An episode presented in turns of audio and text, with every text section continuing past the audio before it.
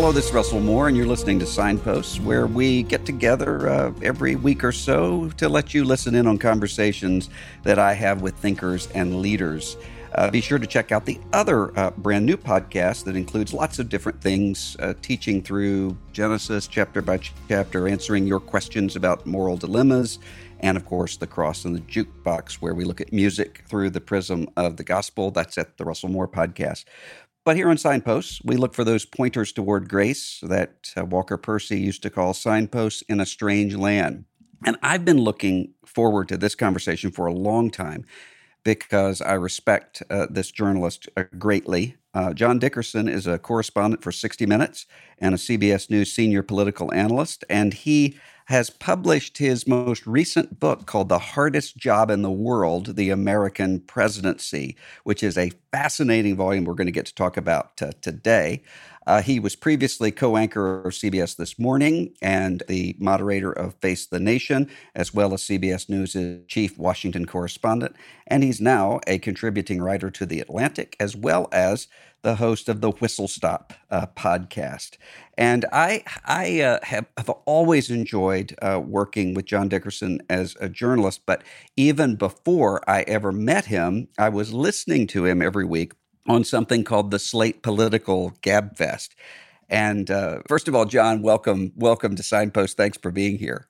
Russell, thank you so much. It's a delight to be with you. With the Slate Political Gabfest, I have to tell you, I'm back to listening to it. I took a little bit of a hiatus because uh, from 2017 onward, it just seemed that politics was everywhere uh, all the time. And I, I found myself drifting away but I would come back every year for the conundrums episode that that you all would do about uh, you know, sorting through moral dilemmas and whatever.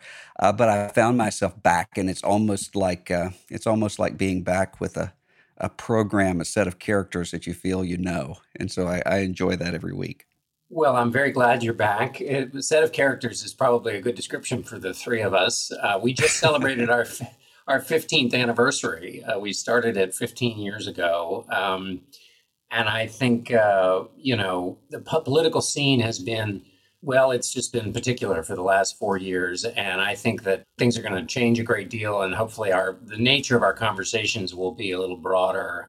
Uh, because it's been one of the things that's been a challenge in our whole political conversation is the way in which the kind of frantic mess of the moment limits our our um, our worldview a little bit. So I'm excited for what the future holds for our next 15 years is it a challenge uh, with not only a podcast with 60 minutes, uh, with all of these other things that have to be recorded uh, ahead of time, obviously, if only by a few hours, how fast things seem to develop now. I'll notice that I'll listen to uh, a podcast that has to do with current events that maybe I'm three days out from. And by the time I listen to it, I think there is so much that has happened that that seems to be six weeks ago.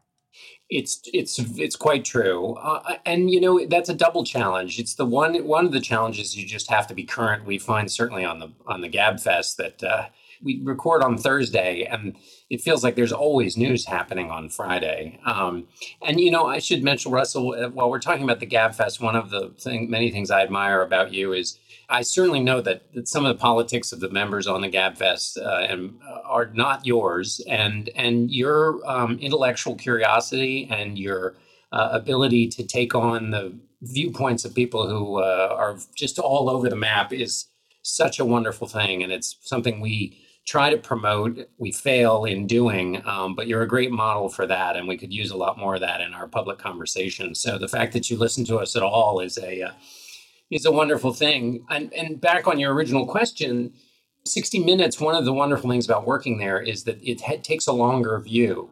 And so I'm working on a story, several stories, um, you know, that may not run for another year. Um, another one that I won't, I'm working on now, we won't start shooting until March. So I'm, I'm in, in all kinds of funny timelines of the moment and then not until 2022.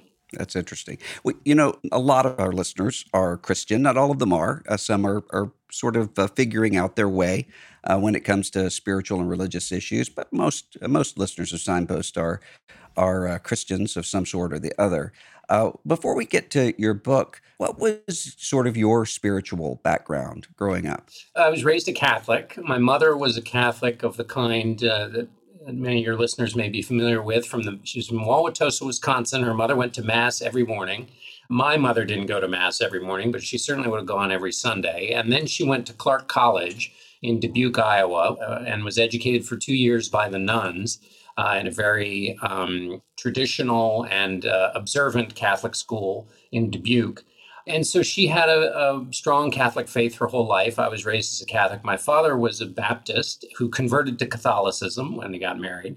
And then my parents split when I was um, 13. And I went and ended up living with my father. And I basically started to go to church, sometimes with him, sometimes just by myself. The church I went to was actually near where we were living and then I have sort of become. Um, I mean, I'm still I'm, I'm still a Catholic, but it has been my faith journey is is self-taught with a, a, some dear friends who are priests, but um, also uh, lots of other Christian readings and trying to to read and think um, as broadly as I can over the various you know, over say the last 20 years or so um, in Jesus's life and his teachings. Um, and so I don't, I don't know what I, what I, I mean, I'm certainly a Catholic for sure, but I, but um, I'm, there's a lot of, um, uh, of my faith that I, when I read in the mornings that, that is not necessarily Catholic uh, versions of, of teaching, but, but tries to be as broad as possible.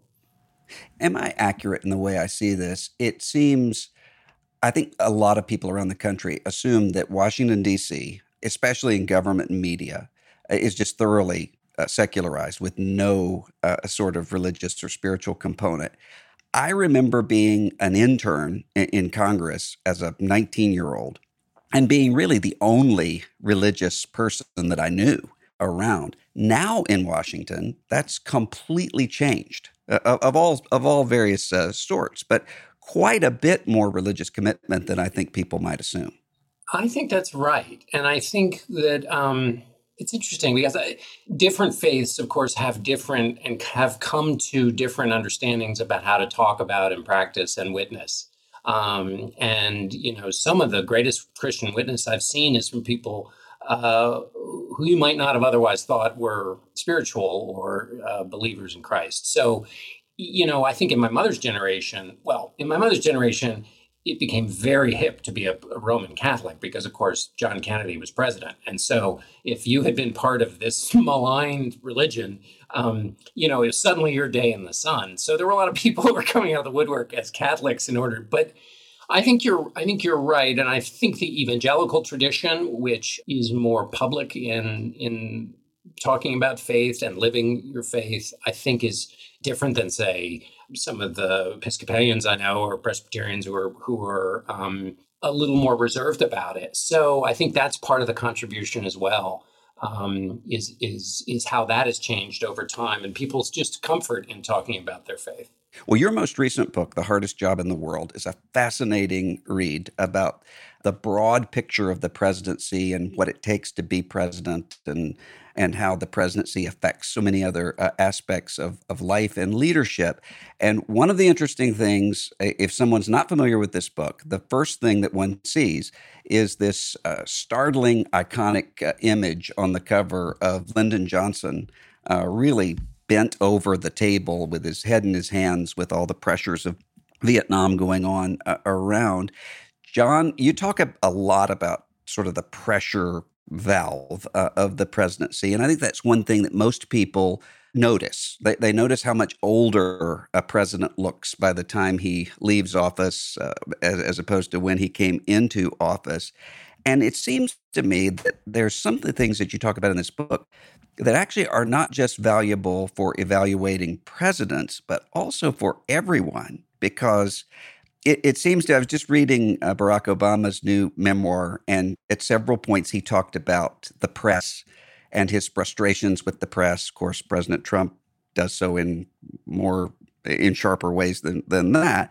But it seems to me that everybody right now has to deal with that, if only dealing with the Yelp reviews uh, for the the convenience store, which one one works. I mean, we're all in that sort of uh, situation to some degree or the other. What did you learn in working through this project about presidents, about that sort of um, need to deal with public perception as opposed to to a moral compass, and how not to collapse under all that?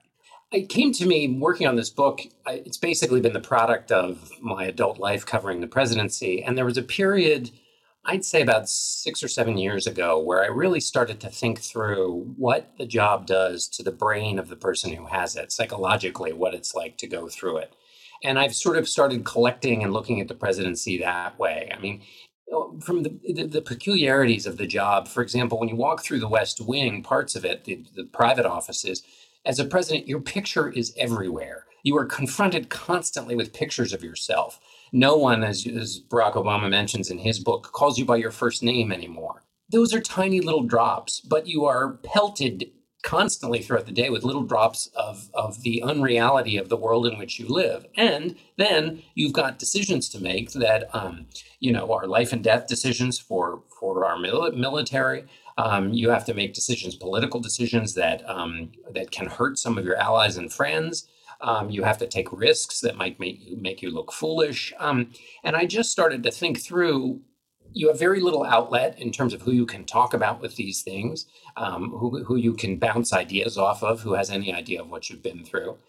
And so I started to kind of think through what that does to the brain of a president and what coping mechanisms are required and whether those coping mechanisms are, mechanisms are very healthy. Um, Barack Obama used to talk about how he kind of created a character called Barack Obama who other people would talk about and who, uh, you know, would get all of the criticism that was a distinct entity from himself in order to basically preserve some space for his own sense and his own identity. And he, when I interviewed him before the book, but one of the things that he said when I was, you know, I've been on this kick for a long time. If you could interview somebody for the job of the president, what would you look for? And one of the things he said was that moral compass that what do you turn to when you are alone and you are at your wits' end? And how did you build that? And how sustaining is it through your life? And and as you pointed out, that's you know that's an important question whether you're president, uh, of the United States or uh, you know, um, uh, or you run a hardware store. So that is a fundamental aspect of the job and one you better have when you go in because it takes a beating in the job. I was really glad in reading your book that you gave a, a, good bit of attention to a president that, that many people sort of overlook and think of as bland and boring. And I think is it's a, the reverse of the truth. And that's President Eisenhower. And uh, you have uh, at the beginning of one of the chapters a quote from Eisenhower saying, Anger cannot win, it cannot even think clearly. And uh, I had never heard that quote from Eisenhower, but it, as soon as I read it, I thought, uh, that's exactly right. And it explains so much about American culture uh, right now, really across the board, of this sense of theatrical anger. D- do you think that Eisenhower? Was sort of a model of someone who figured out how to subdue his own id in order to in order to lead?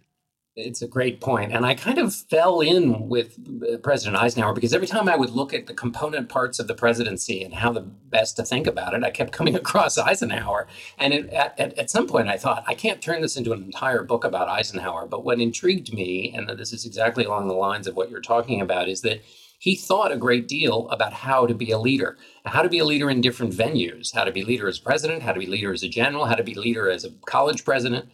And it was in the context of thinking about those different kinds of leaderships that he that he thought about his own personal behavior. So he had a terrible temper. They called him in the White House the terrible Mr. Bang because he would erupt. And he took care of that in two interesting ways. One, he told his staff look, I'm going to explode from time to time. And this is just a part of my nature and recognize it for what it is, which is my, you know, particular way of doing things and recognize that. And then, you know, we'll, we'll kind of handle it. It will pass and then we'll be able to go forward. And that's quite important as a leader to kind of let everybody know what your weak spots are because it shows a certain temperament, but it also helps your staff know exactly how to take the right signals from you. But he also mastered and sought to master his own impulses. And I don't know whether that came uh, from his very religious upbringing. Uh, I was interested to find out that he was the, I think, the only president to be baptized in office, which is fascinating. Um, his relationship with Billy Graham, and but um, he ma- he sought to master two things: one, his temper, and the other was his smoking. And the temper, what he would do sometimes when he became angry with somebody, is he would write their name on a piece of paper and drop it into a drawer, and in do so doing, he banished his anger for that person. Now, I don't know if that worked. He claimed it worked but he always sought to keep his impulses in check, which is not only a good human thing to do, but is crucial in a presidency because when you act impulsively, of course, you're not doing it just for your own self. You've got a whole country hooked up to your impulses. And uh, that, as we've seen, and, and is quite dangerous. I was interested that you mentioned, I had never thought about this before, how Ike and JFK didn't go to the site of some major natural disasters that happened in their presidency, and that was not even marked uh, upon uh, by, by people at the time. We live now, of course, at a time where when we think of most of the recent presidents, we do think of them in terms of uh, their response, compassionate response to great tragedies. Uh, Reagan with Challenger explosion, uh, Bill Clinton with Oklahoma City, uh, George W. Bush with 9 11 and Katrina, uh, and so on. Uh, and I, I, don't think that many people think of Richard Nixon as compassionate, but uh, as grew, as someone who grew up on the Mississippi Gulf Coast, Nixon was revered because he came to the coast after a terrible hurricane, Hurricane Camille, and said, You'll be back. And when you do, I'll, I'll come back and be here as well, which he did. The only public event that he did after his resignation for a long time. And there was a sense of loyalty to him to the degree that that congressional district stayed with him all through Watergate, uh, even, even the, the darkest times there. When you think about these, these aspects of compassion and public compassion, how important is that to the country to have a president who knows how to rally everyone together in a time of, of peril?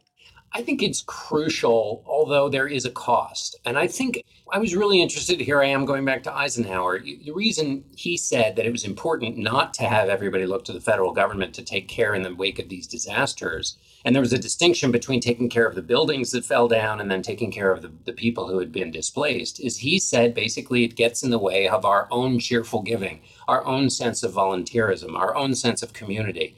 And it's an interesting conversation to have about whether, if the federal government is always taking care of things, then people's fellow feeling and their community feeling um, atrophies when they know somebody else is taking care of it. Now, I don't know whether I would sign up necessarily to that idea, but it's a very interesting one. And nevertheless, the norm has changed in the presidency. And for the political reasons that you mentioned, Lyndon Johnson and then Nixon, they presidents started to learn that when you played this role as either first responder or consoler in chief, that you not only helped people in their moment of need, but you also found out that it helped you politically. I think in the current moment, we have two things. One is a generalized need for this kind of pastoral role um, because I because we become a more secular country in some ways, people look for comfort and seek comfort in the presidency. And then I think secondarily, more recently, as we've become an even more divided nation, the ability to speak to the whole nation, to, to bind us together by something, I think is vital and crucial and is a question of the moment because we cannot have a country that is split constantly and the person who is a leader of whatever, wherever they come from, whether it's the presidency or anywhere else, who can help bind the nation together, will make it healthier, I think. But also, again, there's a there's a tactical reason to do this, which is when you're trying to send a message to the whole country, let's say about the benefits of wearing a mask or doing whatever's necessary to ha- handle a nationwide challenge, you need to be able to have some inroads to the whole country, not your just your political base. And those inroads are often made by either being able to speak in the tone of, of somebody who, who plays that consoler role or someone who has played it and therefore has at least one channel open to a portion of the country that may not necessarily be in their political base. I just uh, did a project uh, this past week with Francis Collins, head of the National Institutes of Health, about vaccines and, and dealing with so much of the disinformation and misinformation about vaccines that are out there. But the danger is, of course, that when it comes to the COVID vaccine, like masks, like everything else, that it becomes a red blue culture war division where half the country just reacts to the other half uh, out of out of some sort of instinct.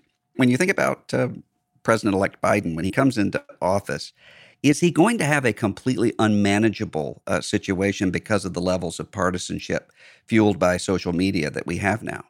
Well, I think he's going to face an enormous challenge, and you, you, he's facing it already in the in the in the millions of people who have signed up to President Trump's um, uh, false story about what happened with the election. So he's got President President-elect Biden's already got that to manage. I, it is one of, the, if not the, it's one of the great challenges of his presidency is is is a how to repair this. This is a this is a, a national challenge. This is a this is as big as well name any other big challenge that is whether it's income inequality or um, or the economy or COVID. I mean, this is a huge challenge that any president would have to take on, which is our natu- the, split in our nation and what that does to trying to solve public questions. Because if you can't even begin on begin to to agree on the basic principles of of debate, then then you're really going to get nowhere. I think the root to your uh, question is it possible? I think you have to find where those common links are. I think you could imagine him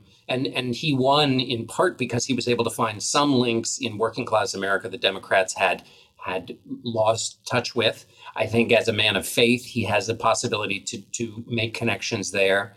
And I think it's something he could work on by trying to go around political leaders and trying to find there is a huge chunk of America that isn't habitually on social media to grind at each other on politics.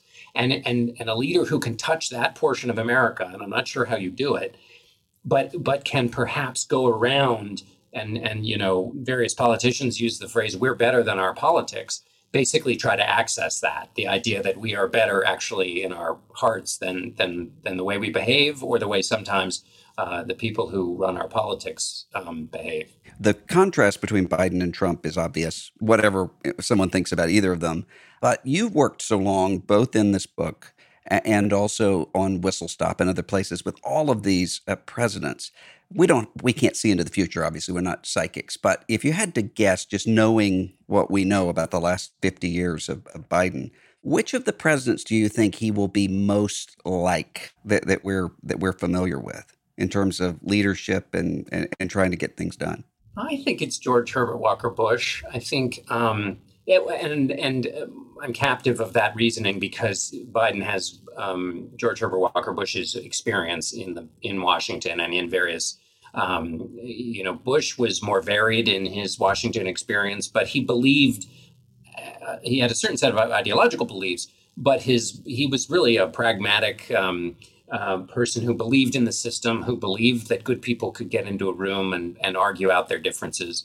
Um, and and he was not a radical, leaving the political rhetoric aside. Joe Biden, uh, you saw in his campaign him exercise restraint even with his own within his own party, um, where he didn't go all the way to the left, and there was a competition to kind of go off the map to the left in the primaries. He didn't do that, and he didn't do that when he was really in a bad position, about to be you know left for dead. He nevertheless never succumbed to that, and then as a general election candidate, he didn't take the bait often when when President Trump tried to uh, go after him. If that capacity for restraint holds in the office, then he will then again have one of those attributes that George Herbert Walker Bush had. And um, I don't. Will that be effective? I have no idea. But that's the way in which I've been thinking about him and, and his staff picks with, you know, Brent Scowcroft's deep understanding of the kind of American foreign policy when you look at the Biden team, these are all people who come at it from the left, of course, but who recognize and represent the kind of consensus set of views that have been a part of American government uh, in the previous era. You mentioned earlier about secularization and an increasingly secular uh, American populace. And of course, we can see that with all of the exit polling and, and every sort of polling in, in, American life. The rise of the nuns, not, not the nuns your mom studied with, but the N-O-N-E-S nuns, uh, how do you think that's going to affect uh, American civic life, th- this increased secularization and, and lack of religious affiliation in the years to come? I don't know. I mean, I and I and I get nervous about sounding preachy, uh, but but I think that one of the challenges we are having at the moment is what is the power of an idea to make you overcome your own self interest? Um, what is your ability to think more in the long term than in the short term? What is your connection and your obligation to your fellow man? What are the driving uh, um, propulsive forces in your life? Is it self interest or is it a larger interest? Well, essentially, religion trains us to answer all of those questions in a way that helps for the public good, to use a, a, secular term. The religious term or the religious way to think about it would simply be loving thy neighbor. And if loving thy neighbor is your governing and propulsive force in your life, then you let a lot of things slide. You come from a place of love, not from a place of questioning motives. Now, that's useful in life, but it's also quite useful in government we have a system now where, um, you know, and I don't know whether it's the result of secularization. It must be, but it's it could also be the fact that we have social media and a kind of quick, instantaneous culture in which thinking the worst of people um, gets you a lot of benefits and advantages, and you can make a career out of it.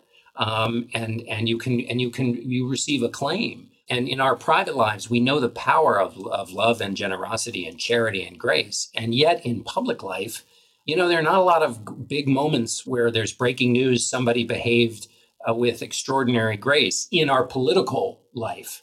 And imagine if there were, um, and and you know we would all hope there would be. So I don't know if that incentive structure is just the, the, the wickedness of politics, or whether it results from a greater secularization. They're surely tied. I just don't know what the exact causal nature is um, to be able to be definitive about it.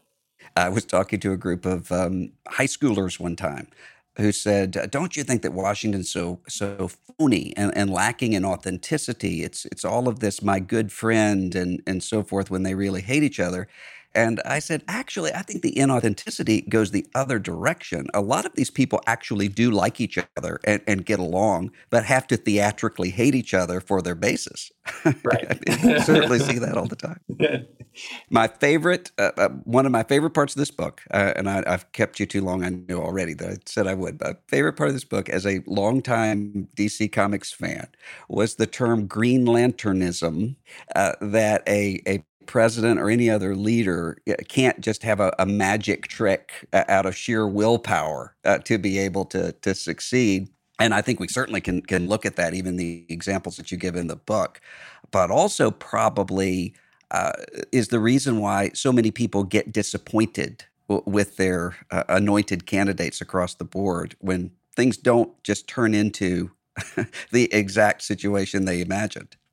That's right. I, I used to call it the, the superhero presidency, and Brendan Nyhan, as a political scientist, used the Green Lanternism um, as a as his way of describing the, the, similar thing. And it's essentially what I love about Green Lanternism, which is better than just the the, the, the generic notion of a superhero, is, is Green Lantern's power derived from the force of his will.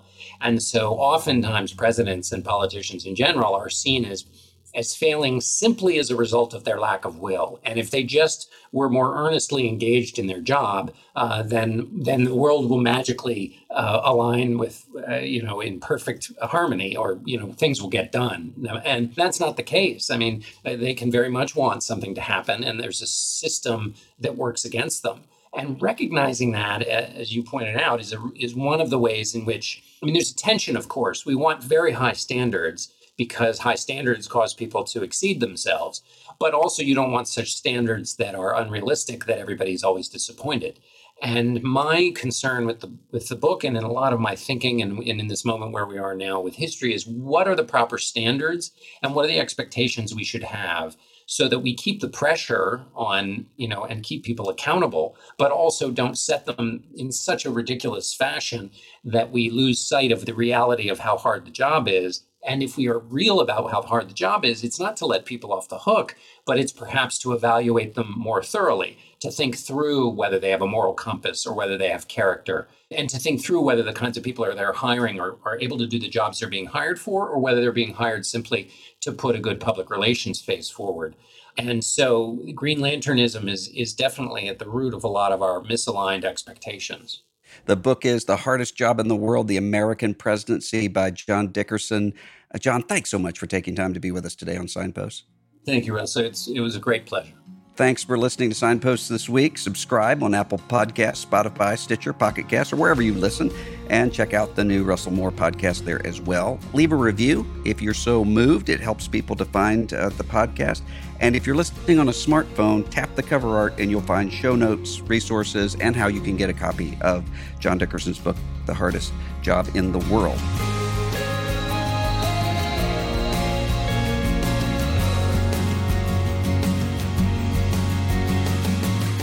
This is Russell Moore, and you're listening to Signposts.